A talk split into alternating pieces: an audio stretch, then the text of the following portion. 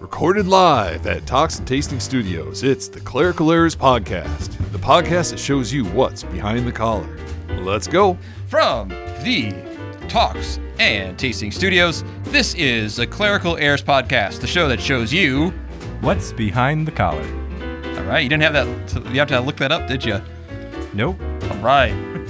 Berg was supposed to be with us, but uh, he has fallen ill. He said, "I'm throwing up. Can we reschedule?" And I just thought, I there's a part of me that wanted. I thought it would be an amazing show. Like make him bring his microphone with him to the Right, bathroom. right. I mean, what other confessional Lutheran podcast does that kind of thing? Not many. So how you doing, Pete? Good. Yeah, I'm doing good. I am. I am ready for vacation. Sort of. It's always these last minute things, but I'm ready to go. I've got to say goodbye to the wellness center, the, the Freak Factory tomorrow, uh, so that I'm beach ready. So Yep. I, I worry. I worry about that place too when I leave. Is it gonna something gonna happen to it? You know, without the pillar of the Freak Factory. Their daily numbers will go down for sure. By at least one. And we'll go. I'm going to see, as of recording this, I will have visited you, Peter, down in Kansas right. City. And then uh, as you're hearing this, I will not be wearing a shirt. So it'll be glorious. You'll at least be off the plane, though, right? We'll, we'll, we'll, we'll see. yes, I'll be off the plane. So uh, I, I've noticed too that the people here are actually excited for me. Have you noticed that? Yep. That they're like, "Oh, have fun." So Yeah, they're where are you going? They're just very excited about it, which is kind of cool to see. They want to see me have, have a relaxing time. So I feel like when I go, I have everybody with me. you just forgot to tell all the older folks to behave while you're gone. Yeah, You know? don't die. Same rules apply as Holy Week and Advent. Right. I am nervous about going to Kansas City though. The curse. Will it continue? The, will the curse continue? It's like uncanny. Yeah. Have we mentioned that on the podcast? I think we have. Yeah. What happens every time you go to Kansas City? Uh, sometimes one, at least two. Sometimes, usually one, at least two. Sometimes three people die. I remember one time Berg was on vacation too, but he was further away, and so I'm in Kansas City. I had one of my members die. He has two members die, and I'm in Kansas City. So, yeah, Well, I, I have the paperwork for helping with funeral planning. Mm-hmm. Went over that with Stephanie again, too. And uh, you have somebody on retainer, right? In case you Uh, need to do a, I left a message for him, so so yeah, he knows about it basically. I, and pretty I much. and I could call him too. I, th- I think the, I the inner workings of pastors working together. Um, as the producer of the show, does not surprise me at all. Do you know what happened? This is this has truly happened. Okay, one time I was uh, just minding on my own business, right?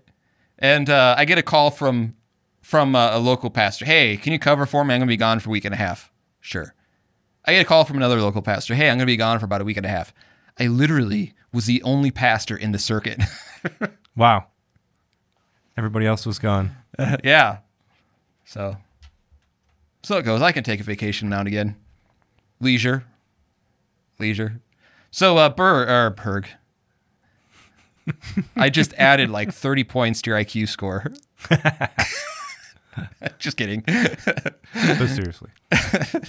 So, Vicar, uh, what are you preaching on while I'm gone? Or what are you drinking first? Well, first things first, right? Yeah. I've got a Shiner Tex Hex Brewha Brew IPA. India Pale Ale. It looks good. That's a lot of words for a beer. It's like it's trying to convince you it's good. How many words are on that? Oh, six, seven. It's like it's like a that beer is like contemporary worship in a way, right? Mm-hmm. A lot of words, you got to sell it. A lot of bright colors, A picture. A picture, Yeah. right? Yep. It says, "Yes, see, look, we relate to the average beer drinker. This is for people, you know, we want to appeal to people who may not like beer. And so maybe they could come and they can, you know, uh, for someone who may not like beer, but we want to get them interested in beer, we have a lot of bright colors, a lot of fancy words. Usually, you just don't use an IPA to draw them in because it's Yeah, I was gonna one of the say bitter IPA beers. is maybe not the best choice for the first beer draw-in stage. no, it's only for the professionals. Well, see, see, this is why this is what happens. This is exactly that's a good point, gentlemen. This is what this is the the what happens in the Missouri Synod, right? As I relax, getting into vacation mode, right? Well, we want it, we want it to relate to everybody, right? But it's gonna be a little meaty, so it's gonna be a little awkward. It's not gonna go real smooth, but it's probably. I'm guessing, okay. It says IPA, but I bet you it's a watered down IPA. no, it's a good one. but it's got citrus in it. Cactus? They they all have a little bit of citrus to it. The hops are citrusy. Okay. All right. And here I'm I'm it's probably perfectly fine beer. I'm just being salty as I enjoy my ice cold fresca. It's becoming traditional for me to have a fresca. I don't know. What was my I hear theor- I hear you like a good fresca now and again. That's one of my theories. Yeah. It's almost as if I enjoy there's real fruit in it. You notice that? I- even the name sounds refreshing, right? Fresca. It's like you just like you just open it. Fresca.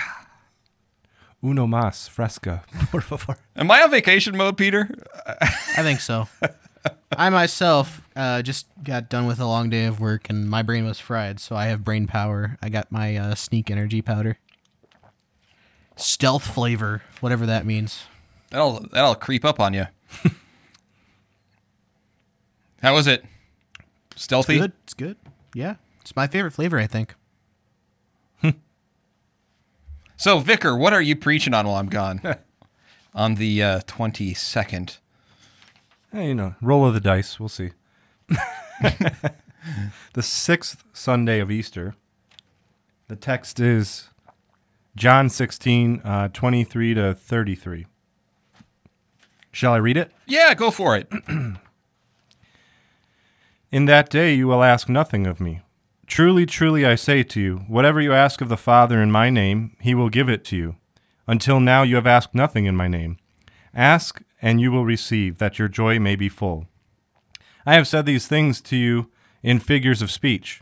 The hour is coming when I will no longer speak to you in figures of speech, but will tell you plainly about the Father. In that day you will ask in my name, and I do not say that you I do not say to you that I will ask the Father on your behalf, for the Father himself loves you, because you have loved me, and have believed that I came from God. I came from the Father and have come into the world, and now I am leaving the world and going to the Father. His disciples said, Ah, now you are speaking plainly and not using figurative speech. Now we know that you know all things and do not need anyone to question you. This is why we believe that you came from God. Jesus answered them, Do you now believe? Behold, the hour is coming. Indeed, it has come when you will be scattered, each to his own home, and will leave me alone. Yet I am not alone, for the Father is with me. I have said these things to you that in me you may have peace. In the world you will have tribulation. But take heart, I have overcome the world. All right. So, by the way, I love I love the how Jesus here teaches hermeneutics. How does Jesus teach hermeneutics? I think you'll have to tell me. I'll have What to do tell think? Can you, Yeah. can you tell us? Can you first? Can you tell us what hermeneutics is? Vicar, do you know hermeneutics is really uh, uh, a way of when you have scripture interpreting scripture, right? There are certain principles that you have to have so that you interpret it properly. Okay.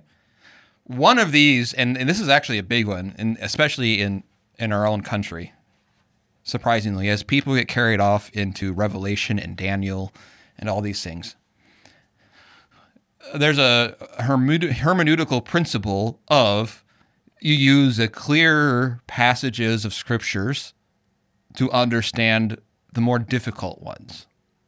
Right.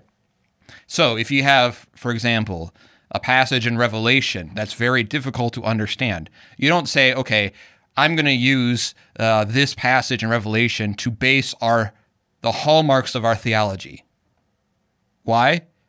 Because it's confusing. yeah. Right? Difficult to You use the clear passages of scripture to help you understand the ones you don't understand. So if there's a passage you don't understand or that's confusing, you say, but lo and behold, it says it more clearly here. So, however, I'm interpreting Revelation or a parable or a psalm or uh, a prophetic writing in the Old Testament, I'm going to use a clear words of Scripture to help me understand those. So that that isn't because there's a lot of a lot of kooky ideas that people have from all sorts of different denominations where they love quoting Daniel and they love quoting Revelation. Why? End times. Right. Everybody And- wants to know how is it going to all go down. Right, and it's confusing.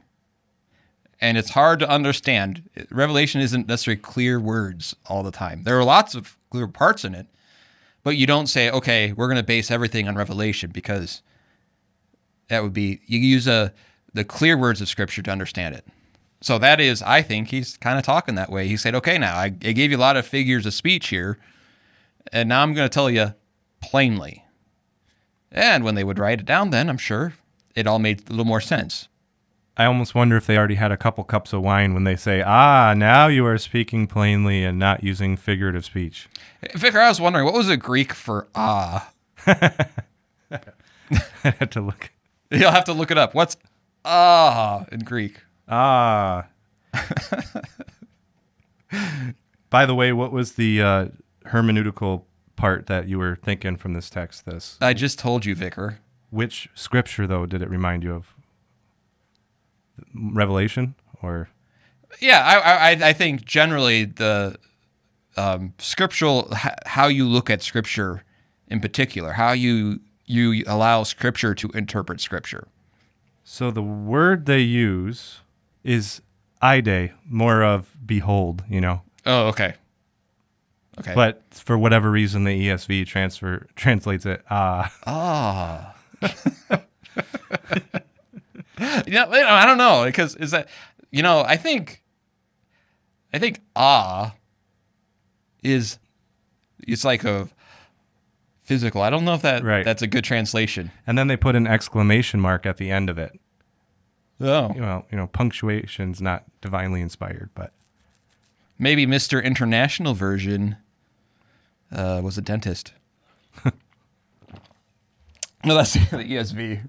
This is a great episode. Ah, this fresco's good. So, uh, here, uh, where are you, where are you taking this, Vicar? Well- I kind of know, but I want to hear it from from the vicar's mouth. the the way it works with the other texts carries the theme of prayer, praying, and this one obviously praying in my name, and you certainly can talk about what it what it means to be in His name. We're in His name from baptism or mm-hmm. since baptism, but I also bring up that Jesus is not a genie and God is not a vending machine. So you just adding his name to the end of any prayer doesn't it's not a magic formula that anybody can do. Mm-hmm. That's not what he's saying. And I think there was even people wasn't there that were trying to heal and cast out demons in his name that weren't even believers cuz they heard it worked. That's not in the sermon, but it something I'm remembering. But I, I want to tie this into uh, praying in faith that you're not just asking for whatever you want, you're praying also for the things that others need, intercession, because the the epistle that uh, goes with it in 1 Timothy 2 1 to 6, um, Paul talks about what to pray about. He says, First of all, then I urge that supplications, prayers, intercessions, and thanksgivings be made for all people. And even gives an example for kings and all who are in high positions, that we may lead peaceful and quiet, godly and dignified lives. So, part of our audience on that Sunday is going to be our graduating high schoolers. Mm-hmm. And so I want to kind of relate this to their life too that this is a gift Jesus gives us to continue throughout our life. I mean, he says we're going to have tribulation, but we can pray and we can ask in his name. And I, I wonder too, perhaps if uh, you can tell me what you think. This has kind of an apostolic sense of it too. You have the working of the Father and the Son, and then the Son also being with them. And uh, you have uh, John chapter 20, whenever, whatever, you know, forgive sins, The office of the keys. office of the keys, the name of God, asking in the name, you forgive in the name, you baptize in the name. And so I wonder if this has also, I think, has some of those overtones because he's saying you haven't asked yet. Well, however, the time is coming when, Right.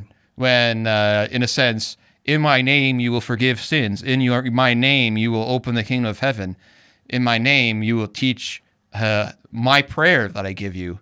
That uh, um, that there is a uh, and if you think of the Lord's prayer, uh, when you pray in the name of God and the, and and according to the Father, it, it includes all those things: forgiveness, deliverance from evil, and you know the Lord's Supper is the name of Christ given in body and blood for the forgiveness of sins. So I wonder if that aspect uh, plays a role in this too.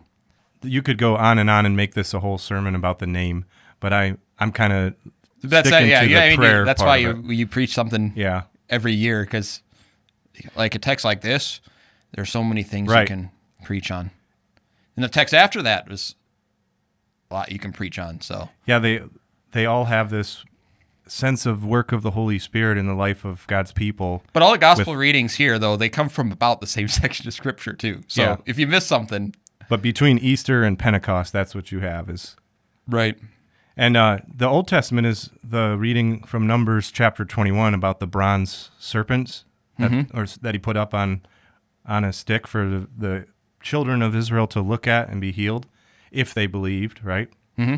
what's the uh do you have the the collect of the day for that I do, but I switched it with the week before because they kind of went better that way. okay what's the one that was assigned The one that's assigned is this O God, the giver of all that is good, by your holy inspiration, grant that we may think those things that are right, and by your merciful guiding accomplish them, through Jesus Christ, your Son, our Lord, who lives and reigns with you in the Holy Spirit, one God now and forever. okay The one before that is this O God, you make the minds of your faithful to be of one will. Grant that we may love what you have commanded and desire what you promise, that among the many changes of this world our hearts may be fixed where true joys are found, through Jesus Christ, your Son, our Lord, etc. So this talks about the joy, and in this text, Jesus does as well you know that your joy may be full and uh, the thing was that in the old testament the children of israel were grumbling and moses prayed and interceded for them and then god granted a way for them to be healed in faith all right so so I, i've got a as we move on because i'm losing focus and there's no ac in this room i don't think no it's no starting to get warm man smell. Maybe you need some more of your citrus IPA, uh, colorful flavor. Ah.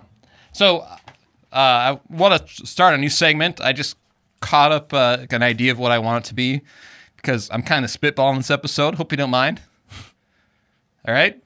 So, uh, I'm going to call this this uh, episode um, where I'm going to take the right side and you're going to take the wrong side. okay All right. Now, the listener, what you're going to have to do here is because Vicar doesn't has no idea what's going on.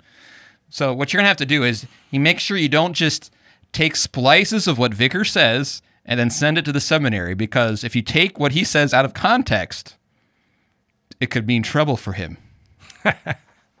right? If you have I a, see how you've chosen to do it this way and not the other way around. yeah. Well, I mean, would you like to do it the other way around? no no that's all right See, you could, I mean, it works natural for me to be like the, the jester, right? right right. But, but uh, this is what I, I thought. Um, uh, can we put some music behind an intro or something? Uh, sure, do an intro right now. Uh, here we go. Hey, there's a right side and there's a wrong side. Today, we're going to find out what the right side is and the wrong side. I will be Pastor Bullhagen, the right side. Vicar will be the wrong side. Wonderful music, Peter. Let's go. was. I asked for an intro and you like explained the whole thing again. You know what? Whatever. So uh, I want to talk a little uh, of uh, creation because uh, I, I just figured this was the kind of a discussion that's that I, I often wind up having with people that is very very effective in helping understand why why it's important. Okay. Okay. All right. So uh, I am going to be on the side of God creating everything. okay. And you are going to be on the side of God not creating everything. Good luck, Vicar. You want to switch? Trust the science. All right. So, uh, so wrong side. Do you think this is an impor- even an important discussion? Well, I think that the data speaks for itself. So I trust the data. You trust the data? Well, what what does that data say? Well, obviously, it says that everything evolved over millions and millions of years. Yeah, and, and I'm guessing you would probably also say, besides, here we are right now. Why on earth does it even matter? Is that what you're thinking? Pretty much. I mean, It's we're all gonna be- here. How we got here? Yeah. So, so since you you follow the science, all right, and you trust the numbers, okay, Vicar, uh, Mister Wrong Side. um, this is, by the way, this is perfectly natural because we're used to this, right? Yeah. so, so, so, uh, Mister Wrong Side. All right. So you think it's more believable that evolution got here, right? Yeah. Uh, because uh, according to to your wrong side, uh, we came here from some sort of a what do they call it? Primordial ooze. Well, it's microorganisms that evolved, you know, into. I'm sure there was a, a status where it was ooze for a while, but it, it grew and over time. Okay, all right. See, my biggest thing is even if you believe that position, how do you explain how that cell, that living cell from which we came, ever got there? Well, have you ever watched like the life of a frog? First, you got that little ooze of cells. You've got the eggs, and then within a few days, it evolves and grows a tail. Right. Once Uh. it's in its habitat a little bit, it senses what it needs and it evolves a little more and it grows some legs. Okay, but but I'm talking about like that first cell, like from which we all came. Sure. supposedly that plants and animals right that that somehow like in in on this earth and i know you believe this because you think that if we find water on mars obviously we'll find life there too. Pretty much don't you think? There's a good chance? There's a good chance. yeah i figured. So so uh how on earth did that cell come together? I mean because we can we can uh, if we got the all of our scientists together right? All the people you love right Sure. and we got them all in a room we said okay here are the chemicals we want you we are here's uh and and really you can't really say proteins because proteins don't just exist outside of life even there what does dna do it makes proteins right Right. so even like the DNA, the guts of it, the insides of it, right? So you, we're going to give you all the chemicals. We want you to take those from whatever you think was in that ooze and and somehow make a cell that is alive and can reproduce. How would you go about that? Well, I'm not a scientist, but I know they grow stuff in a petri dish all the time. Yeah, but they they take something that was already alive and already producing, and they say, "Here, here's some food. Reproduce some more." But they don't just take like carbon and oxygen and, and those things and say, "Okay, it's carbon dioxide," and all right, here's a cell. They can't do that, can they? I don't know for sure, but I I know they grow things in labs all the time. So, so you have no idea. No. No, no. So, well, how do you think it all happened? Well, I'm I'm still working on how it didn't happen. All right. So let's say uh, um, uh, for example, you've heard the deck of cards, right? Like, what are the chances that you would randomly shuffle 52 cards and get them in the right order? Right? I know you've you've t- taken statistics in engineering school, right? Yes. Yeah, I figured as much. So, you obviously know that to get the 52 cards in the right order, you have a 1 in 52 chance of getting the first card right. Right. Right. What, what are the chances you get the second card right? Another one in 51. That's right. 1 in 51. So, what are the, according to probability, what do you have to do to get what's the probability of getting the first two cards right? You multiply 52 by 51 Right. and whatever that number is, I think it's probably what 2,500 and some. Right? That's the chance. So if that many people do it by probability, only one out of 200 and some will get it right. Okay. Right? So you shuffle the same card, and what are the probability of getting the first three right?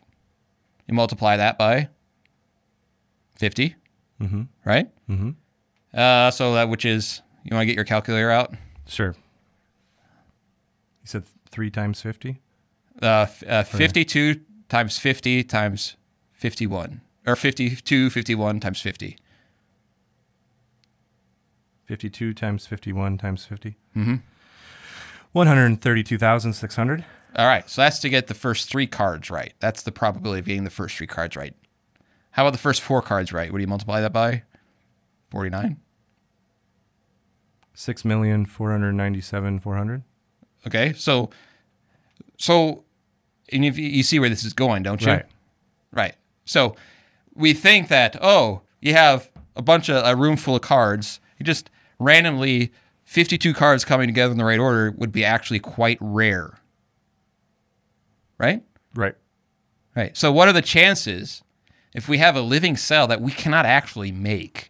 We can alter, we can take DNA from one or the other, but we can't make a DNA. Even when we talk about making a virus, what do they do? They take existing cell mechanisms to make a vaccine and replicate it. It always has to come from life in some way. Well, I mean, if what if this life started somewhere else and it's just a big, you know, space rock that hit this planet and then boom, you've got all these little pieces spread around with little splats of life on it. I mean, surely over Well, I mean, where millions that, of years it could well, then the question asks, where does this splat of life come from? whatever planets have life out there. We just haven't found them all yet. They are growing plants in little cups of moon dirt right now. Peter, do you see that somewhere yet? No, I didn't see that. They have from the different Apollo missions moon dirt Mm-hmm. and they're planting stuff in it and growing stuff out of it right now. Okay. That's kind of cool. It is. That doesn't prove anything though, because if, because even if an asteroid comes and hits the Earth and changes things, does it organize it? Does it take things and and make it in a way? Because it's going back to the, if we can't even randomly get a deck of cards in order, how can we get all those things together to make for a randomly a living cell to come out of a mud pile that can reproduce it's like saying, uh, like taking our studio here and taking some some wire and some mesh and uh, some circuit boards and some uh, a Pentium chip because we have nothing but the finest uh, computer hardware, and just putting in a giant box and shaking it till we get a state of the art podcast studio. I mean, that doesn't make sense, does it? No, it would take probably millions of years for them to fall into place. Right. Right. So, so you know, your side, Vicar, I'm getting mad at you for believing this, but your side uh, says that to believe that God created everything is uh, is a faith. When I think your side actually takes more faith. I mean, your side takes faith in what human beings think that they know. And as we've seen, we don't know as much as we think we do. We don't know much as much about. I mean, to say that a living cell can create on its own when we still don't understand the coronavirus. Okay, somehow we're supposed to believe, Vicar, and I'm I'm ashamed to even have this discussion with you, to think that somehow a living cell could come out that way, like organize itself and reproduce when we it's more complicated than we understand. So at some point, then, don't you think, because the com- complexity of a living cell, now I'm not even saying some sort of a deistic evolution. I'm just attacking evolution from the very beginning of it.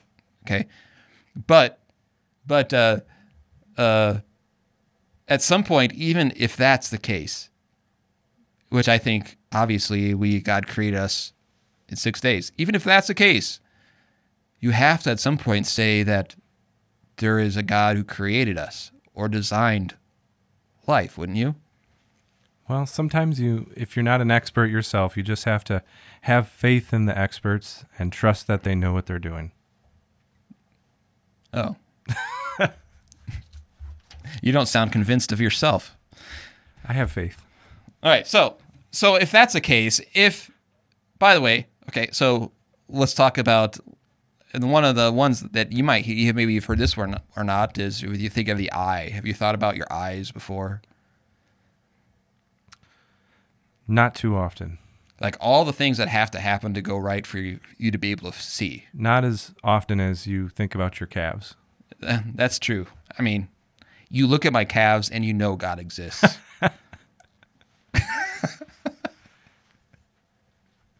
but you've you've learned with your calves that it just takes time, right? For things to change. Yeah, it you know what it takes? It takes time and I have to eat protein. Right? I have to eat former life to build these calves. So you're creating them. You're no. the creator. No, because it uses DNA that takes those substances and maneuvers that protein in, to configure in a specific way. Now, so let's go to back to your eye. All right, think of all the things that make your eye work. Right, like what what kind of things do you need for your eye to work? What happens if you don't produce tears? They dry up. Your eyes dry up. What happens if uh, you don't have a cell, like a nerve cell, that sends a signal from your eye to the, your brain? And what happens if you don't? It's kind of like you don't have that video card in your head to process into that into information. And what happens if you don't have a reflex in your eye? What would happen by the time you're th- three weeks old? You'd gouge your eyes out. right? Uh, you have to have cells that are clear that you can see through. You have to have little muscles in your eye that, like, that uh, keep you from getting blinded. And you have to have cells that take light and then transform it into elect- electrical signal for your brain brain to comprehend, right? Right? Right. Which I mean, they evolved that way because we're out in the light, but and we need to see. But what about those creatures that live in a cave that evolve without eyes because they don't need to see? Well, who's to say they weren't created that way? Because they have some of the same species that don't live in caves that have eyes. So, I don't understand. Explain yourself. I don't know, little s- swimming crab things that, because they live in the caves, they don't need to see. They live in darkness, so they didn't evolve eyes. Or but they, usually they they had eyes according to evolution, and then they stopped working or something. But I want you to think about that, okay? So, if evolution says we got here by a multiple series of um, mutations by which the ones that benefited us, the species, and they would survive and, and make us better.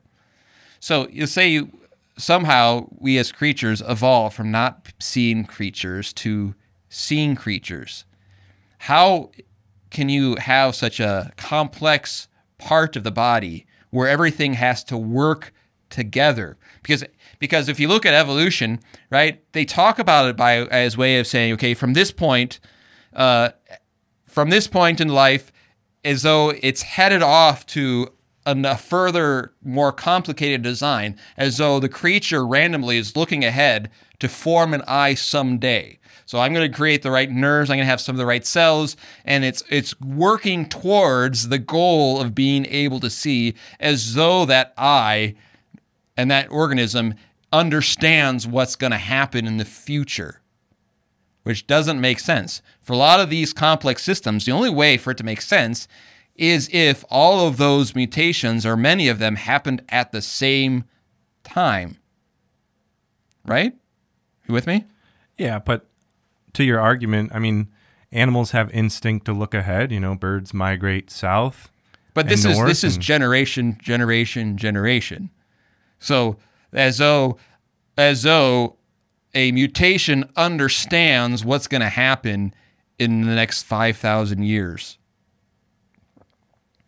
So to me, I think this kind of shows this in this complexity that if all these a lot of these mutations kind of to make sense have to happen at the same time, then what is the likelihood of these happening? Not very much. Not I don't think very much. I think it's more of in terms of a response to their environment. You know, like a dog sheds their winter coat when it gets warm out. And if you move that same dog to a tropical climate for the rest of its life, it's never going to grow a winter coat again. And maybe its puppies won't either. Well, that, that's an interesting point because when you, you talk about a, a diversity in a species, uh, actually what you're doing is you're uh, you're taking out genetic information, not adding to it. So, for example, think of all the variety of dogs. Dogs are do- domesticated. What wolves? Right Sure. Yeah. right? And uh, um, and so is if you look at all the various dogs that came from wolves, right? So you do do things like, well, we want our dog to these these domesticated dogs have curly hair. So we're going to take the generation that has curlier hair, and we're going to take the other ones that curly hair until all their they all have curly hair, right? So so you could have a poodle. Are you adding genetic information from the wolves to make it curly hair, or are you more specifying uh, the genetic material so it's in a sense more streamlined to diverse that species? You're actually eliminating genetic data rather than adding to it. You with me? Sure. So we could have all sorts of different dogs with big and small, a Chihuahua. You could have, uh, uh, I don't know dogs super well, and you can you can know all these various varieties. But actually, what you're doing is you're taking information out, which is why, by the way, uh, if you have a purebred dog, like what kind of your dog do you have? American boxer. American boxer, right? So you take a purebred American boxer, they must always have stellar health, right? Yeah. Right? Yeah. Do they? No, they're prone to skin conditions and tumors and yeah. Why? Because their genetic code has less diversified. Their genetic code has been narrowed down to fit a particular mold. You took out genetic information and you kept only some, so those characteristics. So you might say, well, how could see look at the variety of dogs. That is proof of evolution. We in a sense forced evolution. We bred all these things to have all these diversified animals. But that's not really what happened. You actually eliminated genetic material. And you you narrowed it down. So so that's all getting to the point that I believe is you put this all together, even the ridiculousness of a living cell that can reproduce forming in a mud puddle, or the idea that somehow evolution understood and we designed us. At some point, you're going to have to say, which they say is anti science, but it's actually looking at the evidence. I believe that ultimately, the fact that you are alive means that you have a creator. And if that means that you have a creator, that means you have a creator who created you for a specific reason and purpose, right? And if you're created for a specific reason and a purpose, then don't you think that creator can decide what is right and wrong? It works with government. Okay. Here's what I mean by that. If they're paying the bill, they get to set the rules. Right? For construction is one example.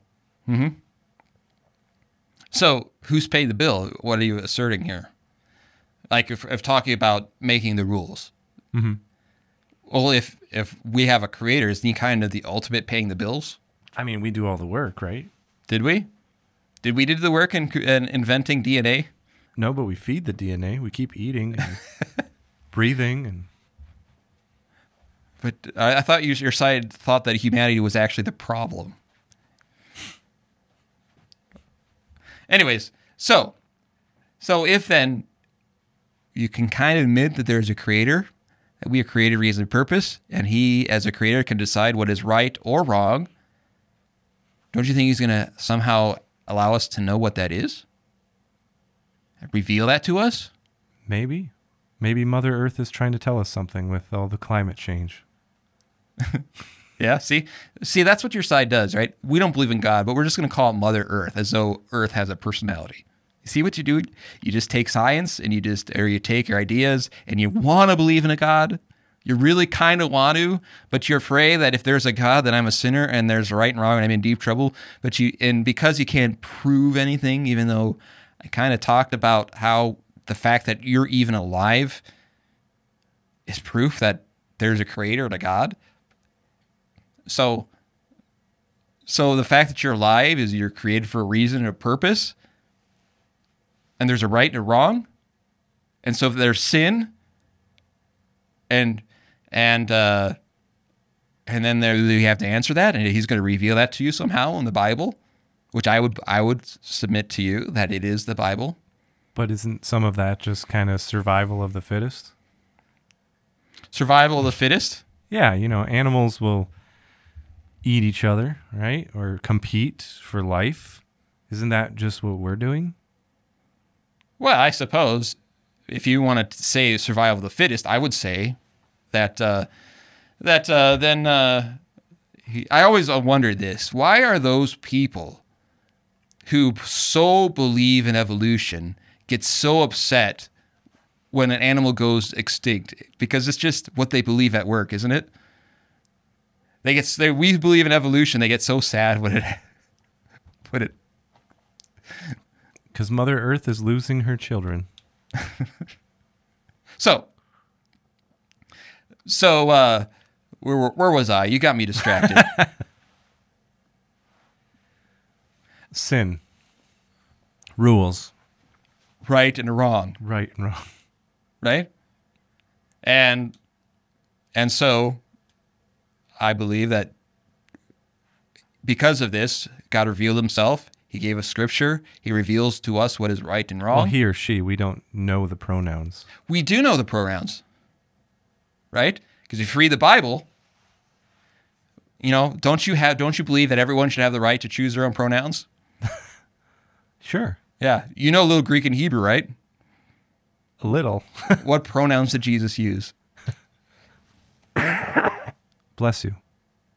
Thank you. I mean, He just blessed you by the name of Mother Earth. so, so where are we going? Okay, I think that's enough of this discussion. What Yeah. you, so let's uh, let's parse this out. What did you Okay. think of this discussion? I think you would have to be able to argue at their level from science to defeat them because the the terms of the gospel are nonsense and a stumbling block to them because they don't have the Holy Spirit to help them believe. Right, right, and and ultimately, I would say is this is at least to to get people to think about it. But I'm trying to get them to, in a sense, listen to Scripture with an open ear Right. To kind of remove the blocks from it. You know what's also an effective argument?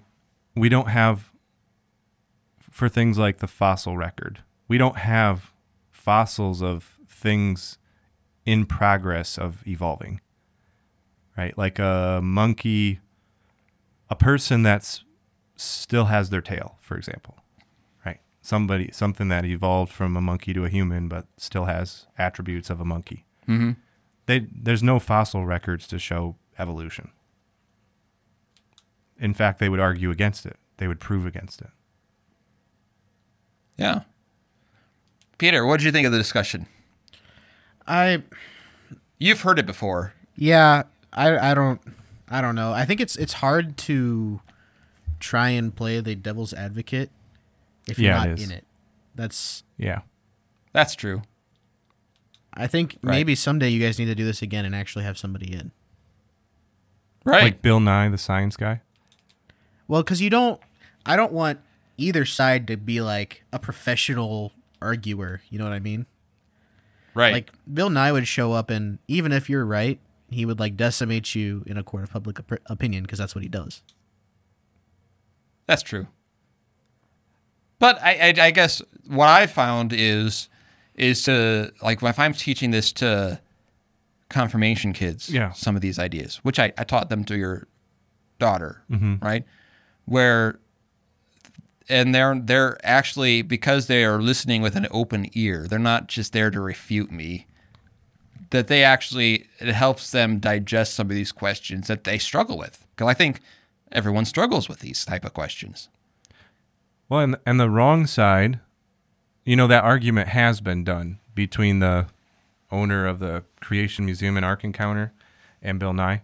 Mm-hmm. What happens is those science type science type people get frustrated and argue childishly, and they break the rules of debate.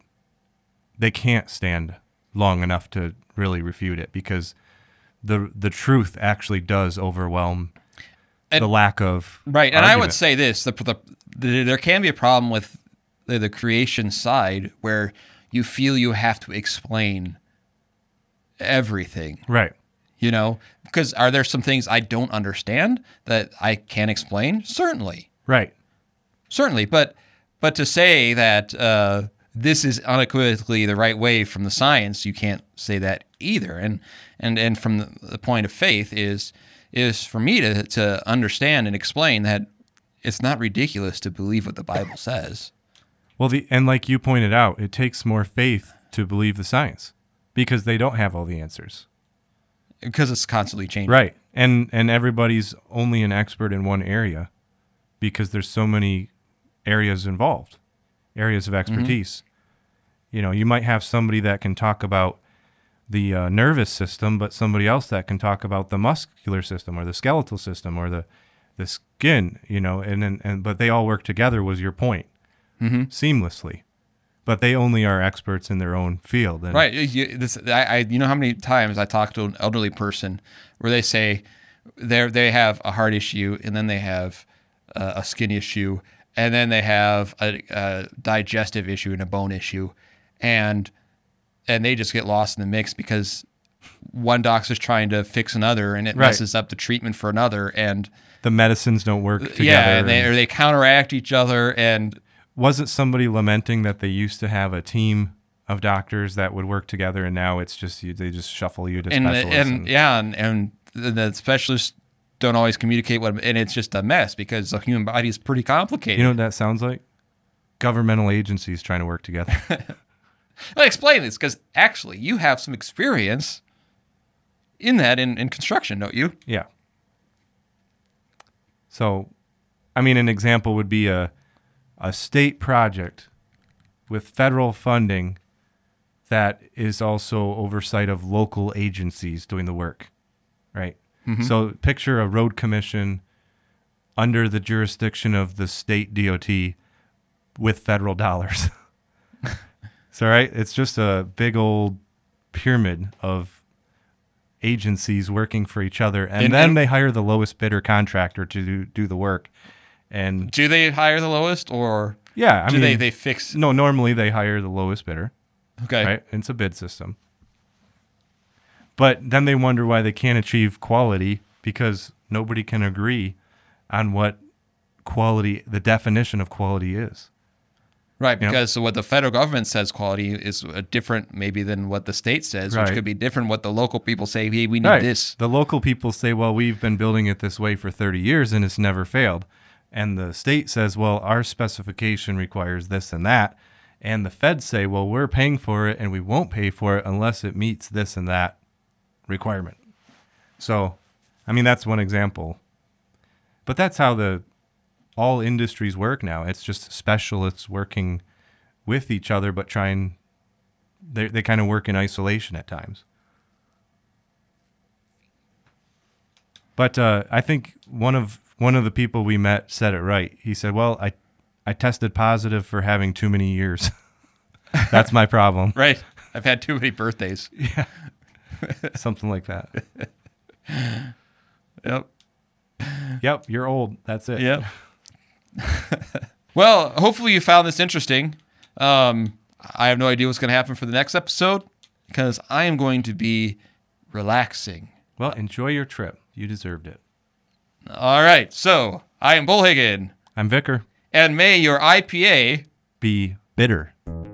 Thank you for joining us.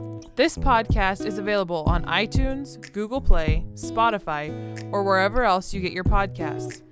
Questions, thoughts, concerns? You can contact us on Facebook at facebook.com slash clerical errors podcast, on Twitter at clerical errors p for podcast, or email us at feedback at clericalerrors.org. Thanks for listening to Clerical Errors. See you next time.